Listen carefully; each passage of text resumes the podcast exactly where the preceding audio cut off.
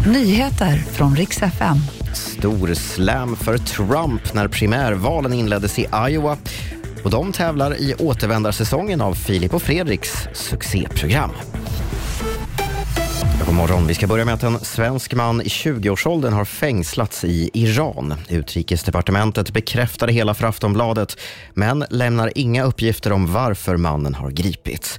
Men enligt uppgifter till TV4 Nyheterna är han internationellt efterlyst för medhjälp till mord och grovt vapenbrott i Sverige i somras.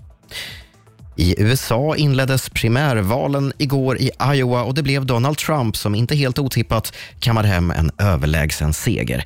När nästan alla röster har räknats har Trump strax över 50 procent av stödet. Florida-guvernören Ron DeSantis kniper andra platsen medan den tidigare FN-ambassadören Nikki Haley blir trea. Det är ju i primärvalen som Republikanerna ska utse sin kandidat inför höstens presidentval. Och sist ska jag berätta att Filip och Fredriks program Alla mot alla får en återvändarsäsong nu i vår. Och nu har namnen släppts på de tävlande i Alla mot alla All Stars. Det är alltså sådana som varit med tidigare men som nu återvänder för revansch. Bland annat är radarparet Babben Larsson och David Sundin klara enligt Expressen.